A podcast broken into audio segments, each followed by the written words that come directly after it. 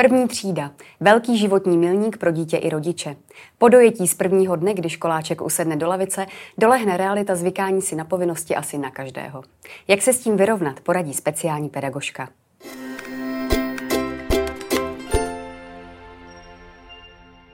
Naším hostem je speciální pedagožka Marína Šimanová ze speciálně pedagogické a rodinné poradny Pohodová rodina. Dobrý den. Dobrý den.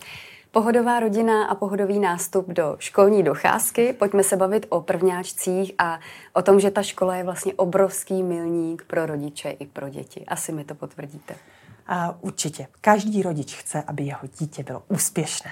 A, a dělá pro to maximum, anebo nedělá, ale očekává to. A my v, v, v poradně pomáháme, zvlášť těm dětem, kde už rodič cítí, že ten rozvoj není ve všech oblastech úplně dobrý, aby se to dítě nastartovalo a opravdu to potom zvládlo. A trénink opravdu udělá to, že to dítě tam vklouzne a ani neví jak. A určitě je dobré dítěti vysvětlit, o čem ta škola je, nalákat ho, mm. ale neočekávat, že ho to bude až do osmé nebo deváté třídy bavit eh, na 100%. No a, že, a že vše se dá zařídit tak, aby to bylo zábavné. Existují zase směry, které jdou více po té zážitkové formě. Kombinace je vždycky nejlepší. Ten mozek to zase úplně po každé nedokáže vyhodnotit a nějaký stereotyp tam být musí, aby se v tom mozek dětí vyznal a něco se naučil. Když se to bude příliš měnit, některé děti to nedokáží vyhodnotit, že je to ta samá situace a vlastně jim to tím stěžujeme, zvláště těm dětem, které mají trošku na, našlápnuto k poruchám učení nebo chování. Mimochodem, jaký jsou dnešní prvňáčci? Vy se setkáváte s těmi, které mají, kteří mají třeba nějaké problémy, ale obecně, když to vezmete? Já si myslím, že jsou uh, mnohem otevřenější, než, uh, než jsme byli třeba my když tam přijdete, tak vlastně jsou více socializované dnes ty děti. Rodiče více berou na různé akce a tak dále a jsou zvyklí na, na dospělé, na cizí dospělé, na, ty, na děti. Vlastně to zvládají, bych řekla, z 80% ty první dny daleko lépe sociálně až na ty tři, který ta, kteří tam pláčou, mm-hmm. protože je to třeba pro ně příliš těžké. Ale dříve tam plakala skoro, skoro celá třída. Jo? Bylo to obráceně. Ty děti byly více dříve v tom předškolním věku, nebo v tom, kdy nastupovaly do té první třídy, na tyhle sociální situace méně vybavené a ty rodiče je ani na to nepřipravovali.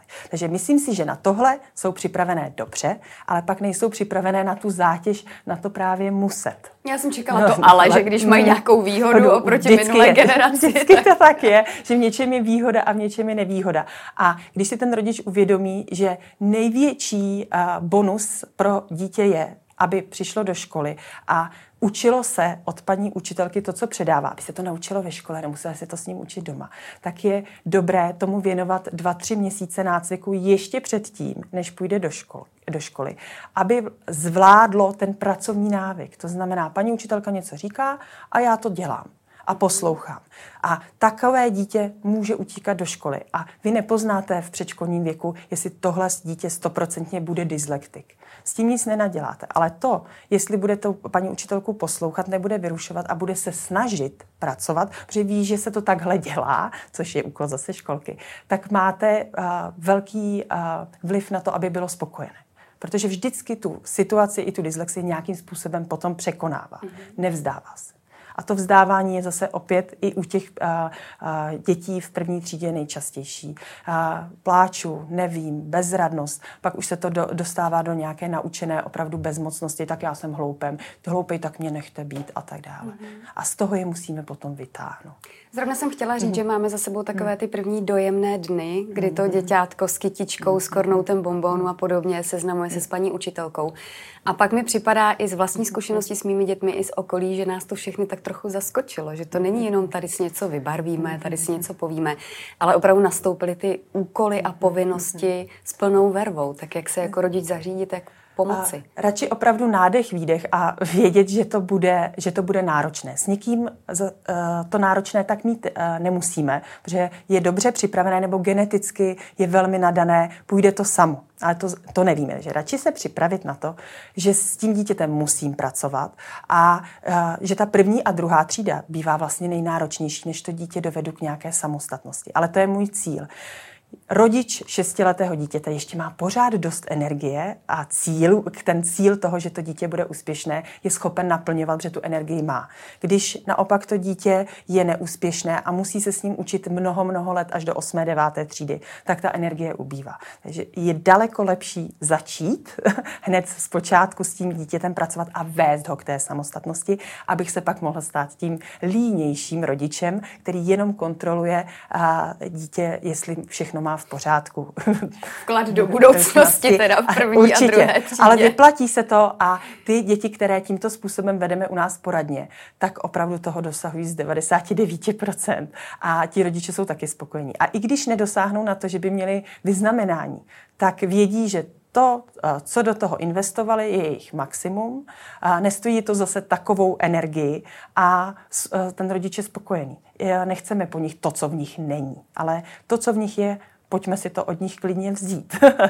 Co radíte do toho úplného začátku, když, dejme tomu, po těch prvních dnech začne série domácí úkol tady z toho a tady z toho, hmm. jak si to doma nastavit, jak udělat ten režim, abychom si právě všichni zvykli, protože nejenom to dítě, i pro rodiče je to velká, velký zásah. a je dobré si uvědomit, že domácí úkol je domácí úkol toho dítěte a ne náš. I tak musím u některých činností nebo toho, co s tím dítětem trénuji, tak musím být. Ale jsou děti, které vás vlastně manipulují do toho, abyste to dělali za ně, a nebo když u nich jste, tak vám dávají najevo, jak je to nebaví. Takže ty... A nebo rodičovské ambice zasahují, aby to bylo co nejhezčí. Ano, i to. A musíme to někdy vyvážit. Já říkám, že rodičovství je vyvažování. Vyvažování toho, když to máš, když jsi moc pečlivá a trávíš na tom tři hodiny na tom úkolu, tak já tě trošku učím, aby to, ne, aby to tak dlouho netrvalo. Mhm. A naopak, když jsi trošičku eh, levou zadní hotovo a vypadá to tak, že to nepřečte nikdo, tak tě ho do toho budu muset vrátit. Vyplatí se to natrénovat třeba někde kolem, aspoň trošku třeba u té grafomotoriky, pojď tady na tomhle tom, já se s tebou dvě minuty trápím a teď to jdi zúročit na ten svůj domácí úkol a ten rodič ať jde trošičku opravdu dál nejlépe do jiné místnosti. A nech, ať nechá to dítě udělat tu chybu. Nevadí to. Tak si ji potom opraví. I když to dítě v tu chvíli je frustrované, tak se ta frustrace mírná, to, že to musí potom opravovat, ho a, ten mozek vlastně stimuluje na to, aby příště si dalo pozor a tu chybu neudělalo.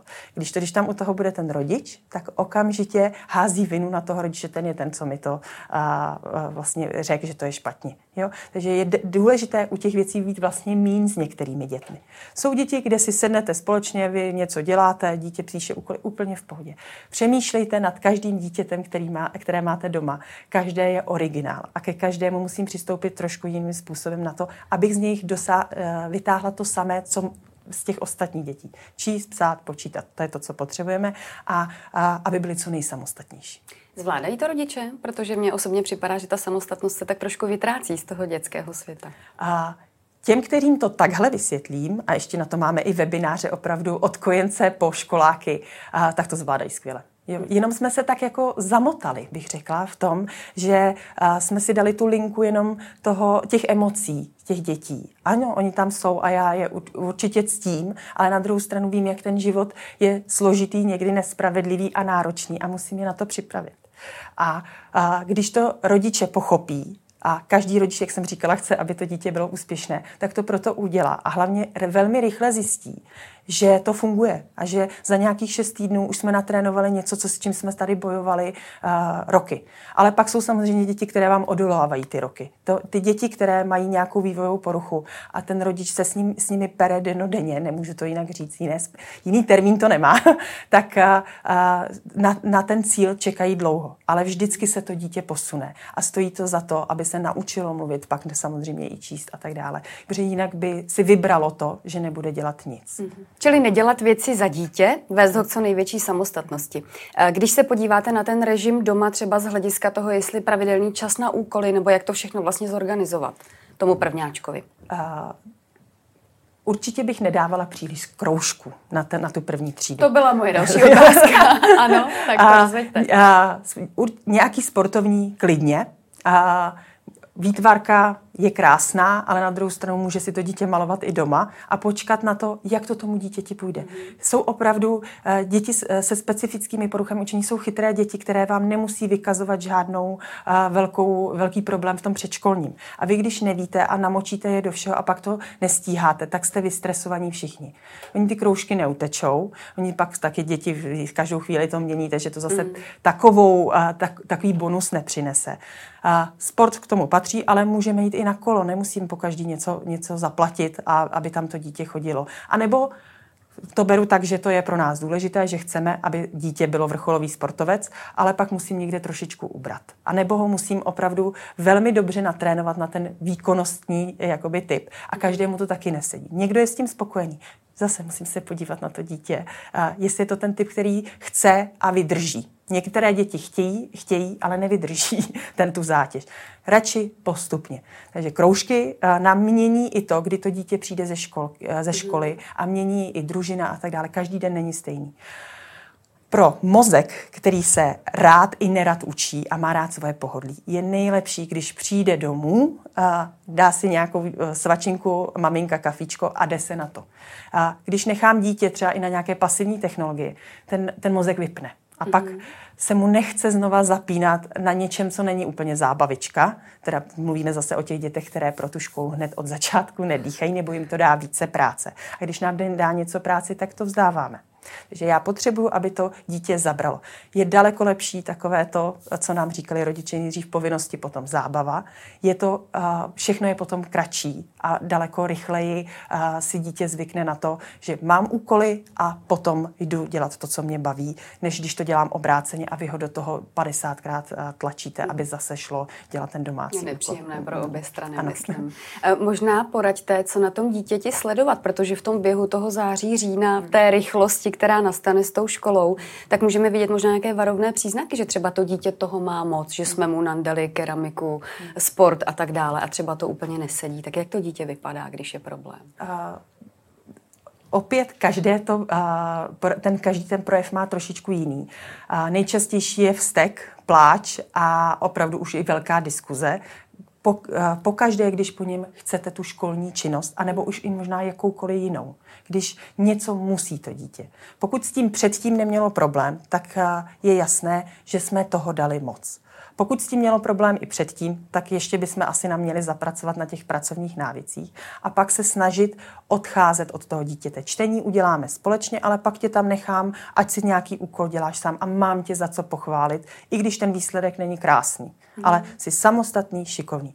Pokud to tomu dítěti dlouho trvá a vidíte, že mu to uh, opravdu sbírá strašně moc energie, tak eh, se vyplatí najít speciálního pedagoga. Klidně bez jakékoliv diagnozy. Ty nejsou potřeba na to, aby jsme si zjistili my speciální pedagogové, která ta funkce je oslabená a rovnou na to dali cvičení a to dítě se během těch šesti týdnů nastartuje a mhm. jede dál. A někdy to i stačí na tu první třídu, když to dáte na tom neurovývojovém principu, tak eh, to opravdu do toho mozku nahrajete a to dítě to používá a už se nebrání, protože to nedá tu práci. Všichni se bráníme tomu, co nám dá námahu. Tu vnitřní motivaci překonávat to těžké, mají někteří jedinci, ale není, není jich moc. Mimochodem, s čím za vámi chodí rodiče prvňáčků? Co bývá takový obvyklý problém, který řešíte v poradně?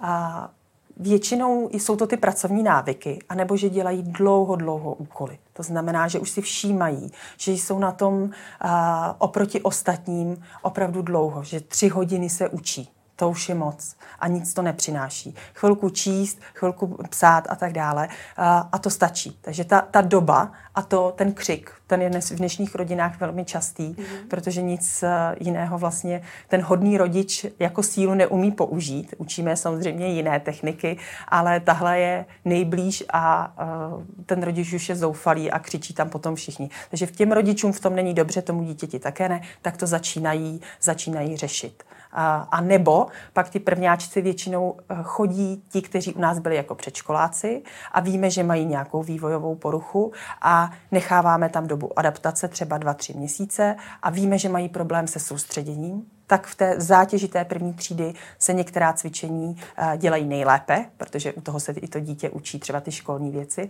a my už to máme naplánováno dopředu.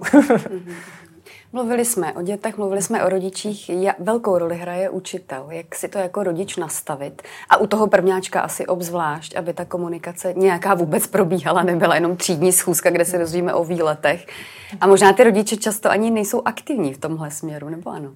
Je to velmi variabilní. Tím, jak mám dítě z každé jiné školy, vlastně jich je, spoustu, vidím spoustu pedagogických vzorů, tak bych řekla, že to každý bere podle sebe trošku, podle svého individualismu. I samozřejmě k tomu dává tu pedagogiku, kterou se naučil, ale každý to dělá jinak. Někdo dá telefonní číslo, někdo ho nikdy nedá.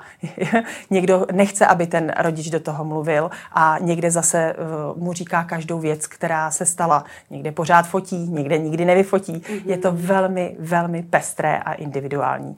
A Určitě tu třídu by si měl řídit ten pedagog a ten by to měl nastavit. A měl by vědět, že určitá komunikace je důležitá. Ale na druhou stranu nemusím zpravovat rodiče úplně o všem, protože tam, kde je problém a denodenně říkám, on zlobil, on zlobil, on zlobil, tak ten rodič, a a co s tím mám, jako, s tím mám udělat. udělat a on s tím musí něco udělat, ale ten pedagog musí, musí říct co. A ten to samozřejmě neví, protože není etopet, aby to zvládal. Takže musí tam už do toho opravdu jít potom nějaké poradenské zařízení, které vede nejdříve rodiče. Nejdřív to opravdu rodiče. Musíme to upracovat nejdřív my a potom to může upracovat škola. Když to děláme obráceně, to znamená, když to dítě uh, chceme vychovat, že ten problém je ve škole, tak já ho nejdřív musím ale zase udělat to doma, v tom bezpečném prostředí, kde ho miluje rodič, který si může dovolit zasáhnout i negativně. Než to nechat na tom učiteli, aby ten na to, na to dítě byl vlastně v tu chvíli ten, který nastavuje tu pevnou hranici, že má dělat to, co ty ostatní. A opět se v tom ukazuje ta genetika, že dítě s vývojovou poruchou hold to nebudou mít na 100%. Ale nemusí, nesmím to vzdávat a musíme všichni táhnout za jeden provaz. Takže teď jsem tam, včera jsem dávala vizitku mamince pro paní učitelku, kde dítě jde do první třídy. Víme, že tam nějaký problém bude. A ať paní učitelka zavolá mě a já jí řeknu, udělejte tohle, tohle, protože my už jsme zvládli doma tohle a tohle. Pak to funguje nejlépe. Jeden telefon. Lepší než nějaká dlouhá zpráva, která se založí do složky. Provázaná spolupráce ano. a komunikace, jako asi všude. No nezní to úplně nejjednodušeji a přesto vás poprosím na závěr nějakou takovou univerzální radu pro rodiče prvňáčka, abychom to všichni dobře zvládli. A nevím, jestli já univerzální rady neumím asi, asi dávat, protože celou dobu tady mluvíme o tom, jak je to všechno složité mm. a co všechno musíme zahrnout. A neděsila bych se těch problémů. Mm. Problémy jsou vždycky vždy, vždy přijdou a jenom je pojďme řešit. Od toho jednoduchého až teprve k tomu cíli, který máme třeba dál, to je ta samostatnost, že tam nemusím dosáhnout hned v říjnu, v listopadu, že to dítě všechno to dělá samo. Některé ano, ale některé je ta cesta delší. Jenom já jako rodič musím vědět, že tě k tomu vedu. A cestou, že jsou ty překážky a že se to tomu dítěti úplně vždy nelíbí, a neznamená, že uh, to vzdám. Nevzdávejte to a i když je problém, všechno se dá opravdu natrénovat do osobního maxima toho dítěte. Tak to je možná univerzální. Takže končíme. Optimisticky, to jsem ráda, to jsme chtěli. Já děkuji speciální pedagožce Marině Šimanové a těším se u nějakého dalšího setkání. Naschledanou. Děkuji za pozvání.